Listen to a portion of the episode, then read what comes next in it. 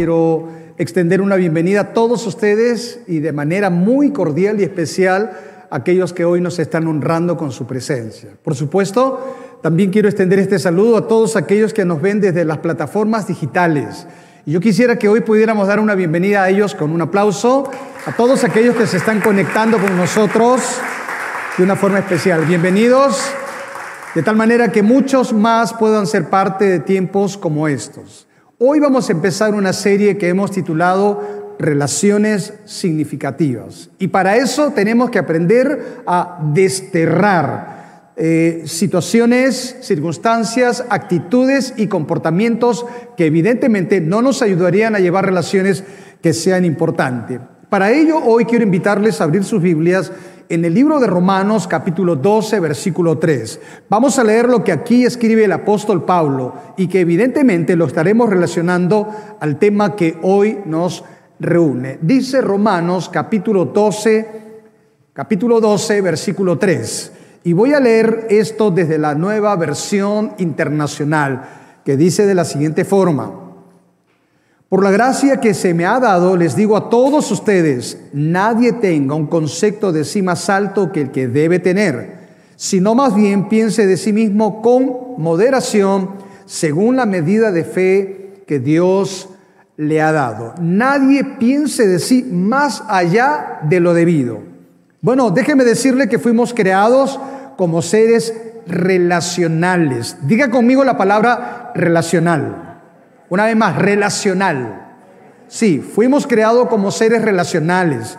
De allí que la afirmación que aparece en el libro de Génesis, no es bueno que el hombre esté solo, no solo se sujeta solamente a la relación sentimental de un hombre y una mujer, sino que trasciende a todos los ámbitos relacionales. Estoy seguro y sin temor a equivocarme que todos deseamos cultivar relaciones que sean relevantes y que dejen huellas imborrables y recuerdos que nutran lo importante que hemos sido para otros como otros también para nosotros. Pero como el ser humano suele ser complejo, las relaciones interpersonales también son complejas y a veces tediosas e incómodas y muchos se han atascado en grandes dificultades en el marco de una relación de unos para con otros. Quiero decirles claramente que llevar una mala relación o una relación insana con otros suele ser desgastante. Emocionalmente también se desgasta uno como espiritual y, por qué no decir, hasta físicamente, porque todo esto drena nuestras energías. Es decir, que para ser sinceros, y creo que si somos honestos con nosotros mismos, con la realidad que nos envuelve, ¿cuántos de nosotros en algún momento hemos dicho, no lo soporto, no la aguanto, ya no puedo más? ¿Lo hemos dicho o no? Tenemos que ser sinceros. O lo hemos dicho de alguien o alguien lo ha dicho acerca de, de nosotros. Y por lo tanto entonces nos hemos encontrado en situaciones tan complicadas en la relación de unos con otros. Esto nos dice que no seremos del agrado de todos, ni todos serán del agrado nuestro. Pero en el fondo, vale decir, si somos también honestos, deseamos cultivar relaciones que sean importantes. Porque nadie puede andar por la vida pensando que no necesita de nadie. Vale decir, Fuimos hechos como seres relacionales. Y así como es imposible tener un verano donde no haya sol o un otoño donde no haya lluvia, así de duro es creer que podemos vivir como ermitaños o pretender vivir como en una isla desierta sin pensar que realmente fuimos creados con el propósito de aprender a relacionarnos los unos con los otros. De allí que el sabio Salomón escribe en el libro de Eclesiastés capítulo 4, versículo 9 al 11 de la siguiente manera. Mire qué sabia es la escritura y cómo la experiencia de este hombre discurre en una gran verdad en el tema relacional. Cuando dice Eclesiastés capítulo 9, versículo 9, capítulo 4, versículo 9, perdón, dice, es mejor ser dos que uno, porque ambos pueden ayudarse mutuamente y lograr el éxito. Eclesiastés 4:10. Si uno cae, ¿qué cosa es lo que hace el otro? Le da la mano para levantarlo. Si uno está triste, ¿qué hace el otro? Lo alienta. Si uno está en necesidad, ¿qué hace el otro? Lo ayuda. Pero luego dice Eclesiastés, pero hay del solo. Si somos honestos, tenemos que hacer frente al tema relacional y muchas veces nos vamos a encontrar con personas que son difíciles.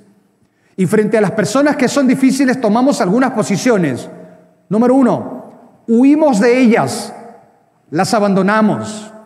Número dos, queremos hacer esto. ¿Entiende qué es esto? ¿Qué significa esto? Queremos ahorcarlas o también quieren ahorcarnos a nosotros figurativamente. No las toleramos o quizás hasta cierto punto en el camino y cuando la relación se vuelve tóxica muchas veces queremos tomar decisiones que sean drásticas. Pero ten en cuenta que aunque no te gusta la tripulación no puedes hundir el barco porque aún en tiempos de tormentas hay que saber salir adelante.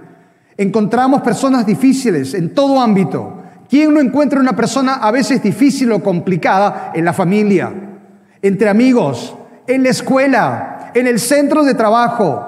¿Por qué no decir aún más en la misma iglesia también? Por lo tanto, entonces usted se encontrará con tipos de personas distintas esta descripción que voy a enumerar a continuación probablemente sea una lista que llame nuestra atención o haya sido una de esas personas con quien hemos tenido que lidiar, luchar o con quien hemos dicho no aguanto más esto. Y estos tipos de personas tienen que ver con lo siguiente. ¿Quién no se ha encontrado con el criticón? Se queja y se queja y se queja de todo. Con el mártir que se cree víctima por siempre y destruido por la autocompasión ¿Quién nos ha encontrado con el aguafiestas? Siempre pesimista y automáticamente negativo. ¿Quién nos encontró con el tipo de persona llamada la planadora, insensible, duro con los demás? O el chismoso, que esparce rumores, divulga secretos, o como alguien dijo, con el traicionero incorregible de dos caras, o el indiferente que se desconecta y evita contactos, o el envidioso que no está tranquilo al ver el progreso de otros, o también quien nos ha encontrado con la personalidad volcánica, de esos que activan lava y están listos para entrar en erupción en cualquier momento y rugir o también con el camaleón que desea agradar a todos y evitar conflictivos. ¿Quién los conflictos, perdón? ¿Quién nos ha encontrado con algún tipo de así de persona? Te has encontrado seguramente con el camaleónico, con el envidioso, el indiferente, el traicionero, el chismoso, la planadora, etcétera, etcétera, etcétera. Y uno dice qué complicadas son las relaciones. Estoy seguro que mientras yo elevaba esta lista, usted seguramente, de forma consciente e inconsciente, pensó en algunos nombres, ¿verdad que sí? ¿O no? No me diga que no. Y seguramente pensamos en esto, no nos hagamos, pero nadie pensó y dijo, yo estoy en esa lista también. Las relaciones con otros es todo un desafío, evidentemente. Hay que aprender a relacionarnos con otros. Mire, se hizo una encuesta en una gran empresa y se les, em, se les preguntó a los empleados lo siguiente, ¿qué te molesta más de tu trabajo? Piénselo usted. Si tuvieran que hacerte la pregunta, ¿qué responderías? ¿Qué te molesta más de tu trabajo? Inmediatamente entonces llegó la respuesta y la queja número uno tenía que ver con relaciones entre compañeros. Ninguno respondió con respecto al salario. Lo que quiere decir que las relaciones son determinantes en nuestro desarrollo como personas. Un grupo de investigadores hizo un estudio de lo que hace feliz a la gente. Recogieron las distintas respuestas. Nadie habló del éxito, nadie pudo hablar en el momento del dinero o de la buena apariencia. La gran mayoría de personas respondió, lo que me hace feliz son las relaciones significativas. Entonces, si las relaciones significativas nos hacen tan felices, ¿por qué hay relaciones tan complicadas? ¿Por qué hay relaciones tan tóxicas? ¿Por qué algunas de estas relaciones parece que nos hacen la vida pedazos o difícil? ¿Y qué podemos hacer frente a esto? Alguien por eso ha dicho que las relaciones interrelacionales se parecen a una montaña rusa. ¿Cuántos de ustedes han estado en una montaña rusa? Levanten la mano. ¿A cuántos de ustedes les gusta la montaña rusa? Este es complicado. Pero alguien ha dicho que las relaciones son como la montaña rusa. Tienen un momento de tranquilidad, pero también tienen un momento de subidas y otras de bajadas turbulentas, tienen emociones, pero también esconden temores. Por lo tanto, entonces, de los muchos factores que se convierten tantas veces en enemigo de las relaciones significativas, esto tiene que ver precisamente con el complejo de superioridad. Así como, así como hay personas que tienen una actitud totalmente contraria y se sienten inferiores a todos, también están aquellas que hacen todo lo posible por llamar la atención y mostrar este tipo de actitud. Pero, ¿qué es y cómo puedo identificar el complejo de superioridad? Cuando se actúa de forma arrogante y prepotente, cuando se habla mal a otras personas y se les trata como si fueran menos, estamos manifestando el complejo de superioridad. Porque las personas con complejo de superioridad están atrapadas en un, dice alguien, en un sentimiento eterno de desprecio delirante hacia los demás. Personas que creen que el prójimo es inferior y están allí para servirles. Por eso encontramos que las personas con este complejo de superioridad se tornan agresivas y suelen hablar a los demás en tono de burla como también de ironía y hacen alarde de lo que tienen, hacen alarde de lo que saben. Y tantas veces ese complejo de superioridad los sumerge en lo que llamamos un complejo narcisista. El gran problema del complejo de superioridad radica en que se adoptan valores equivocados, totalmente distorsionados. ¿Cuántas personas en el mundo y en la sociedad caminan con este complejo de superioridad? por la cultura de donde proceden, por el entorno social, por el lugar donde viven, por el dinero que tienen, por el lugar donde estudiaron, por el país donde nacieron, por la raza o por el color. Y entonces creen que por todos estos factores son más o superiores a los demás.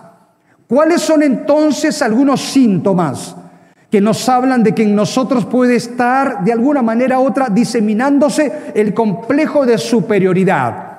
Yo quiero darte algunas señales, algunos síntomas que pueden estar sonando como alarmas y que nos indican que hay que cuidarnos de este complejo. Número uno, cuando hay una actitud prepotente y arrogante, es muy probable que te esté tocando el complejo de superioridad. Número dos, cuando hay actitudes agresivas, violentas. Número tres, cuando hay presunción y exageración. Quienes abrazan este complejo de superioridad son pedantes, soberbios, siempre están preocupados por su propia imagen y poseen una opinión exagerada de sí mismos. En quinto lugar, o en cuarto lugar, perdón, piensan que la opinión del resto no vale. Y en quinto, tienen la necesidad de ser admirados, llaman la atención sobre sí mismos. En sexto lugar, no asumen culpa ni responsabilidad por sus actos y menos piden perdón. Y en último lugar, piensan que todos le tienen envidia en algunos casos. Por eso tenemos que tener cuidado con este complejo de superioridad, como también de inferioridad. Pero en este caso estamos hablando de estas señales. ¿Cuáles son entonces las causas por las que una persona llega a desarrollar este complejo de superioridad? ¿Por qué se desarrolla? ¿Cómo es que llega? De los muchos factores yo encuentro dos, dos importantes. De los muchos. Número uno, cuando una persona ha sido humillada, criticada excesivamente y a una persona no se le ha dado la valoración necesaria, tiene la tendencia a levantar el complejo de superioridad como un mecanismo de defensa. De tal manera que levanta la muralla, de tal forma entonces que levanta y eleva esta puerta. Y como una forma de protegerse, eleva como bastión el complejo de superioridad, porque fue maltratada, porque fue humillada, porque fue herida. Y entonces toma esta posición para que nadie más pueda afectarle. Y en segundo lugar, otra posible causa de este complejo es que muchas veces se transmite desde el hogar un hijo, una hija que adopta el mismo tipo de comportamiento que uno de los padres y por eso abraza también este tipo de mecanismo de defensa.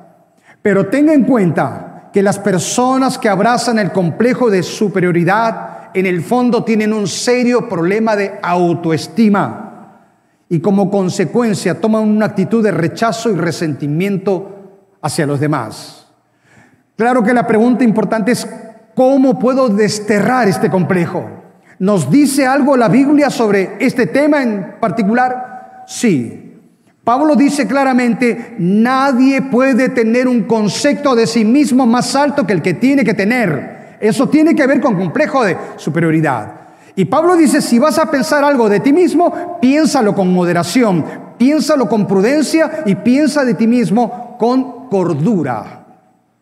Hoy quiero compartir con ustedes rápidamente cuatro aportes a la luz de las escrituras que nos ayudarán a desterrar este complejo, pero también espero que nos ayuden a desarrollar verdaderas relaciones. Número uno, Mateo capítulo 7, versículo 12. Vamos a abrir aquí nuestras Biblias. Mateo capítulo 7, versículo 12. En el marco del Sermón del Monte, Jesús está hablando a sus seguidores y les dice algo que se conoce como una de las grandes reglas de oro. Y entonces en Mateo capítulo 7, versículo 12, dice el Señor así, así que en todo traten ustedes a los demás tal como quieres que ellos te traten a ti. Cosa importante, esto de manera interesante y en el contexto se escribe dentro del marco de relaciones interrelacionales. Jesús está diciendo, de la manera que quieres que te traten, ¿qué tienes que hacer tú? Tienes que tratar a los demás. ¿Cuál es el primer elemento y el primer principio? Ten en cuenta que los cambios en nuestras relaciones comienzan en quién. Observe la diapositiva, ¿en quién? comienzan en nosotros y no en pretender cambiar al otro. Si tú quieres tener una relación significativa con alguien, recuerda, los cambios para relaciones significativas comienzan en nosotros y no en pretender cambiar al otro. Por eso Jesús está diciendo, de la manera que quieres que otros se relacionen contigo y te traten, ¿qué tienes que hacer tú? Tratarlos de la misma manera a ellos. ¿Quieres que te traten con respeto? ¿Qué vas a hacer? Tienes que respetar. ¿Quieres que te traten con amabilidad? ¿Qué vas a hacer? Tienes que ser amable. ¿Quieres que te traten con gentileza? ¿Qué vas a hacer? Tienes que ser gentil. ¿No quieres que nadie vocifere sobre ti, te levante un tipo de grito o te violente? ¿Qué tienes que hacer tú? Bueno, también tienes que saber cómo conducirte y cómo hablar. Por lo tanto, entonces, no se trata de una transacción a favor nuestro, se trata de una verdadera actitud, comportamiento y motivación hacia los demás. El cambio en nuestras relaciones comienza con nosotros. Diga conmigo, nosotros. Ay, no los escuché, nosotros. Así es. Si tú quieres un verdadero significado en tus relaciones, el cambio con quién comienza? Con nosotros. Si quieres tener amistades en quienes tú puedas ser de bendición, recuerda, el cambio comienza por ti. El cambio comienza en mí, el cambio comienza en nosotros y será una manera de aprender a desterrar el complejo de superioridad. Segundo, Romanos capítulo 15, versículo 1, nos da el segundo aspecto. Dice así, si encuentras en tu Biblia Romanos 15, 1, dice de la siguiente manera, los fuertes en la fe debemos apoyar a los débiles en vez de hacer lo que nos agrada. Lo primero está diciendo, ¿quieres llevar relaciones que sean significativas? Recuerda, el cambio comienza en ti. Segundo, esfuérzate por ayudar a otros en su propia debilidad. Porque dice Pablo, los fuertes ayuden a los que son débiles. Ayudar en la debilidad no significa justificar lo injustificable, no significa consentir un comportamiento indebido. De allí que la palabra apoyar a los débiles significa corregir, exhortar, animar, sí, ser tolerante, pero guiar hacia el proceso de madurez en el desarrollo de carácter. Usted y yo nos vamos a encontrar con personas como en la lista que les di al inicio. ¿Y cuál es el desafío si nos encontramos con personas difíciles? O si tenemos relaciones con personas que parecen algo complicadas. Bueno, el desafío será, dice Pablo, ayudarles, sostenerles en su debilidad. ¿Quiere un ejemplo? Observemos a Cristo, el mayor y el mejor de los ejemplos, el ejemplo por excelencia de lo que significa construir una verdadera relación, pero provocar cambios en otros. Y encontramos que Cristo eligió seguidores y amigos Y si tuviéramos que describir el carácter, el temperamento y la personalidad de los amigos de Cristo, wow, creo que quedaríamos sorprendidos para mirar qué clase de amigo escogió Jesús. Pero miremos, ¿quién era Pedro? Veamos a Pedro, el discípulo. ¿Quién era Pedro? Pedro primero hacía las cosas y después las... ¿Después qué? Y después las pensaba. Era vehemente. Y ese era Pedro, inestable.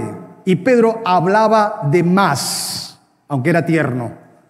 Andrés, como parte de todo el grupo, abandonó a Jesús, fue desleal. Juan tenía un gran problema. Juan era autosuficiente, era orgulloso. Juan se protegía a sí mismo a expensas de los demás. Era impetuoso y detestaba que lo corrigieran. Bartolomé, de una personalidad extrovertida, escéptico, místico, soñador, pero también un olvidadizo. Tenía la cabeza en cualquier lugar. ¿Conoce a alguien así? No me mire. Este era Bartolomé. Felipe, meticuloso, se dice que andaba con pie de plomo, detallista, perfeccionista y práctico, deseando siempre respuestas. Mateo, ¿sabe quién era Mateo en términos de personalidad?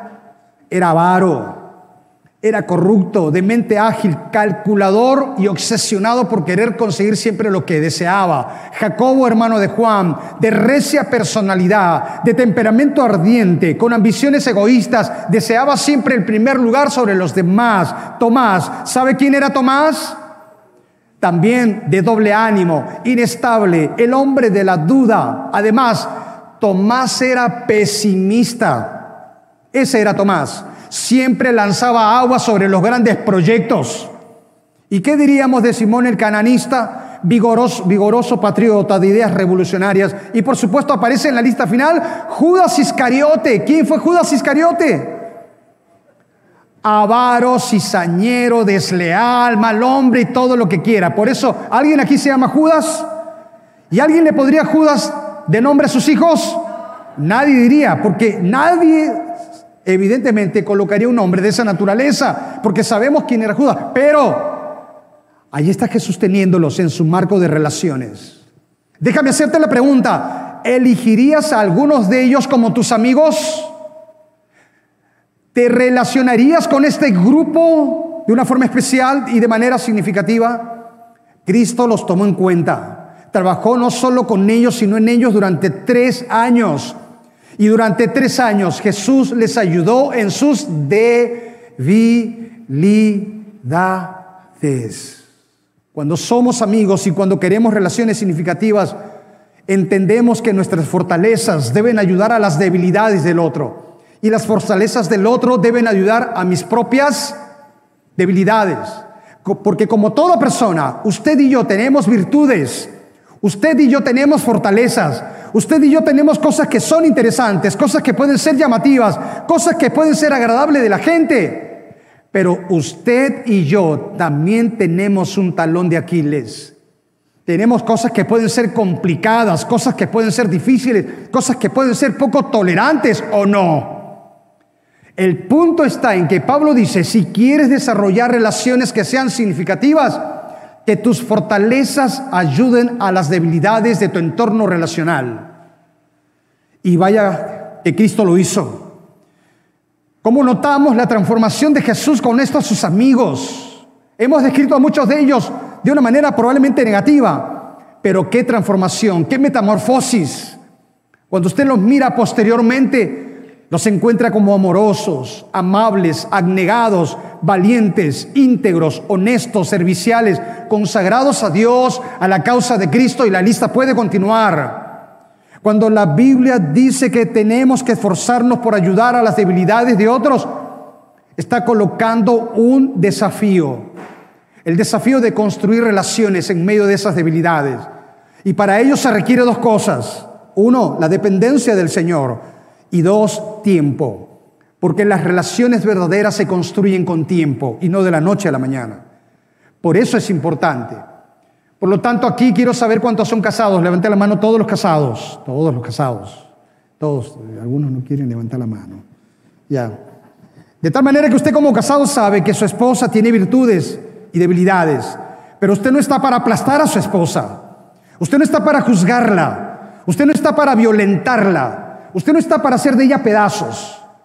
Porque por el amor que usted le tiene a ella, usted está para cubrir esa debilidad con amor, con ternura, con mansedumbre, con tolerancia.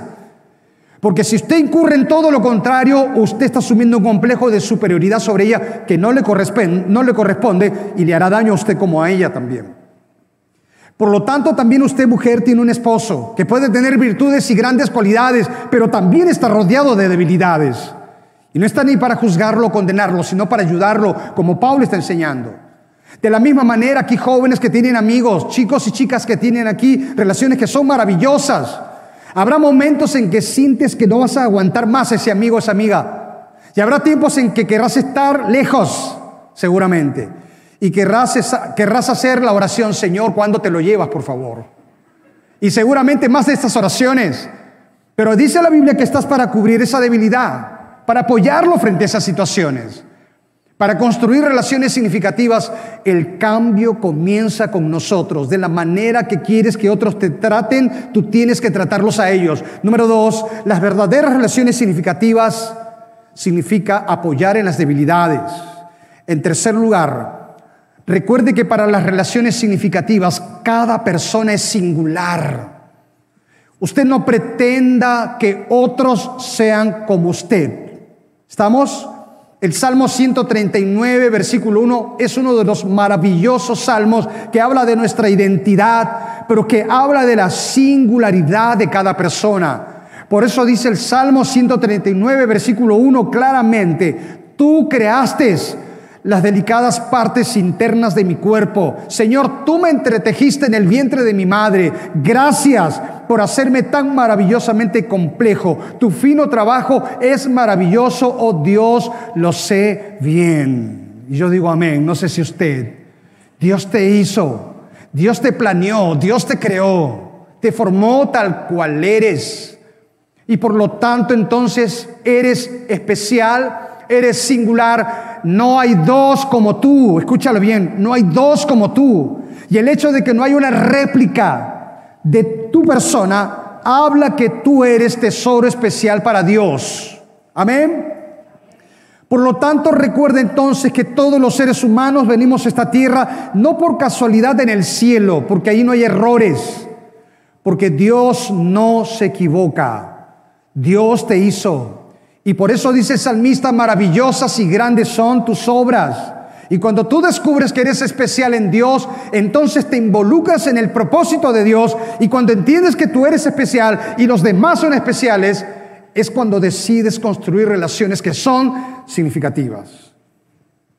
Y en último lugar, no es posible cultivar relaciones significativas sin el fruto del Espíritu Santo.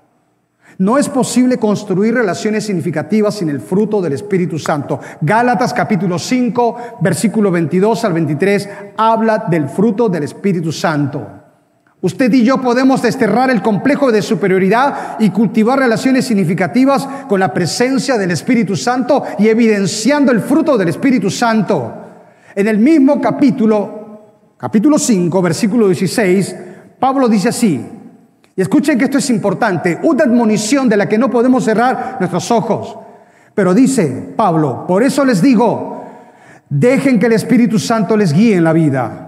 Entonces no se dejarán llevar por los impulsos de la naturaleza pecaminosa, porque la naturaleza pecaminosa desea hacer el mal, que es precisamente lo contrario a lo que el Espíritu quiere hacer. Gálatas 5, 16 y 17. Todo lo concerniente vital, fundamental, todo lo concerniente a la naturaleza caída. Todo lo relacionado a la naturaleza carnal y caída siempre nos ha de llevar y nos ha de conducir por lo incorrecto delante de Dios y delante de los demás. Y entonces cuando nosotros miramos los resultados de las obras de la carne involucrados en nuestras relaciones, traemos problemas. Porque entonces nos lleva al abismo. Porque entonces dice la Biblia que las obras de la naturaleza caída, ¿cuáles son? Cuando en tus relaciones involucras estas obras, traes problemas. Porque estas obras hablan de celos, envidias, pleitos, gritería, impureza, hostilidad, peleas, celos, arrebatos de furia, ambición egoísta, envidias, habladurías, discordia y divisiones. Todas estas cosas son obras de qué? Ayúdeme, ¿de qué? Solo de la carne. Por eso que Efesios capítulo 5 versículo 18 dice así, con carácter imperativo, mandato que nosotros no podemos de ninguna manera dejar de lado Sed llenos del, complételo usted, sed llenos del, una vez más, sed llenos del, del Espíritu Santo. Porque cuando vivimos bajo el control del Espíritu Santo, es cuando dejamos que aflore en nuestras relaciones el gozo, el amor, la paz, el dominio propio, la lealtad, la gentileza, la humildad. Y contra estas cosas, dice la Biblia, no hay ley. Porque será la manera de desarraigar el complejo de superioridad y, repito, darle significado a nuestras relaciones con una verdadera riqueza. Necesitamos entender estos cuatro aspectos importantes. Número uno, el cambio comienza en nosotros, no en los otros. Número dos, aprendamos a sostener a otros en sus debilidades. Número tres, Dios te hizo con una particularidad y singularidad. Eres único. Y por eso aprendamos a valorar a los demás. Y número cuatro, necesitamos evidenciar el fruto del Espíritu Santo. ¿Es usted una persona solitaria? Porque así lo quiere o porque en algún momento dañaron su vida y usted decidió cerrar puertas a nuevas relaciones. ¿Está usted dispuesto a darse una nueva oportunidad en medio de esto? ¿Se esforzará por llevar una relación que sea significativa? Fuimos hechos para relacionarnos los unos, los unos a los otros.